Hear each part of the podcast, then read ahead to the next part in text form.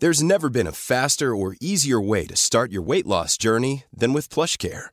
PlushCare accepts most insurance plans and gives you online access to board-certified physicians who can prescribe FDA-approved weight loss medications like Wegovy and Zepbound for those who qualify. Take charge of your health and speak with a board-certified physician about a weight loss plan that's right for you. Get started today at plushcare.com slash weight loss. That's plushcare.com slash weight loss. plushcare.com slash weight loss. More rain in the eastern states after that soaker we had over the weekend.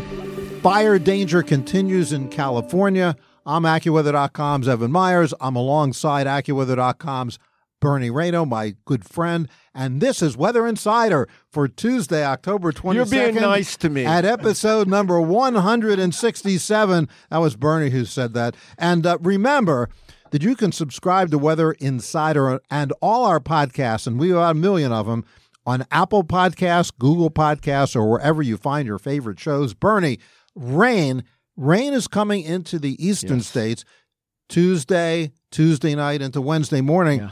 And it's really the same system that was involved with that severe weather that we had in Texas around the Dallas area over the weekend. Yeah, and uh, that front has weakened quite a bit. But The you know, front, the, fr- front has weakened. Bringing, they're bringing the rain. It has weakened quite a bit, but it's going to get a little kick uh, Tuesday night. There's going to be a little storm that forms along that uh, front. Now, Whereabouts? Remember, well, Where- it's, uh, northern parts of Georgia, and it comes right up the, the eastern front? Oh, seaboard. that sounds- now, remember this Sounds like a snowstorm situation in the winter. it would be a sneaky one too because it's a it's a weaker storm, but it does have a lot of moisture. Now, this is not going to be the same setup we had what last week 'Cause or this is week- not tropical. This is not tropical, and it's not going to be as strong as the storm that really hit New England hard, but. It's going to be a soaking rain uh, Tuesday night from Philadelphia Tuesday evening. Rush hour? Uh, tail tail end of rush. Hour. Yeah, rush hour in Philly. Tail end of rush hour in New York City. Although rush hour New extends England pretty later? Uh, Boston uh, after midnight, two three o'clock in the morning. After the Patriots last night, they don't care. We're not allowed to talk about that. That's- that's- People are laughing because I asked Evan if he watched the game last night. He doesn't care about the NFL. He told me he was quite forceful about that And why did I say that, Bernie? because the Eagles are not doing well. No, that's right. and my Packers are, so I'm on board this year. But um, you know, it's a soaking rain. Rainfall amounts, just to give you an idea, I'd say about a half inch to an inch in D.C., Philadelphia. I think a solid inch around New York City, and we may do an inch, inch and a half, inch and a quarter around Boston. So it's one of those systems that, as it strengthens northward, the rain increases, and that rain will be pretty far west too in New England, back toward Albany, Rochester, Syracuse, and that goes right up into New England. A soaking rain. Albany and Syracuse are not in New England. Albany, I would say Albany is New England. No, Albany's in New York. I think New uh, York's not New England. I New believe York, New. York's We'll New look York. that up. New York's. Well, We'll one look of, one of our research folks We'll look that up that right up. now.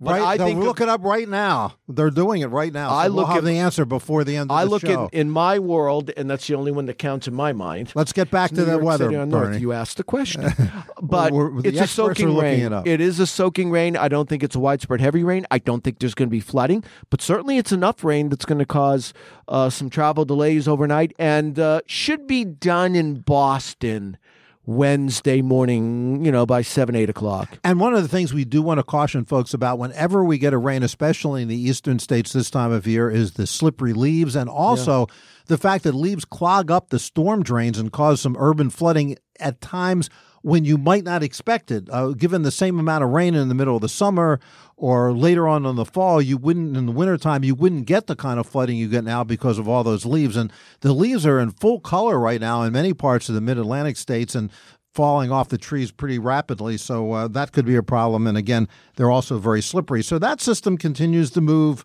uh, off uh, to the east. Meanwhile, Bernie, in the uh, in the far southwest, I guess California is this California the Southwest since we're talking about uh, pigeonholing uh, different uh, areas of the country into uh, into regions. Would you consider that? Do you think that people who live in San Diego and L.A. think of Riverside? Do they think of themselves as living in the Southwest? In my mind, they're in the Southwest, and that's Okay. the only mind that counts. in my mind, I think I heard that. I heard that line before. Anyway, in that part of the country, once again, there will be uh, problems with with fire. You want to talk about that? Yeah, the winds are not as strong um, as we go through Tuesday evening and Wednesday is what they're going to be. But there's still enough of a east east to northeast wind that the fire danger is primarily going to be in Southern California, especially in the counties of Los Angeles and Ventura counties. Uh, that's where the winds will funnel through those mountain passes. You'll get gusts to about 40 miles per hour. However, there is a stronger front that will be arriving on Wednesday. It'll come through Central California Wednesday night, late Wednesday night in Southern California, and it's behind that front where the winds are going to get quite strong out of the east northeast. A lot stronger than what we've had this week. Central That doesn't sound good. No, it's very bad. In fact, it what I would refer to as a critical weather setup uh, because the winds are going to be much stronger, the relative humidity is going to be lower, and whenever you mix those two and you add in some warmth with the offshore flow, it's very bad news.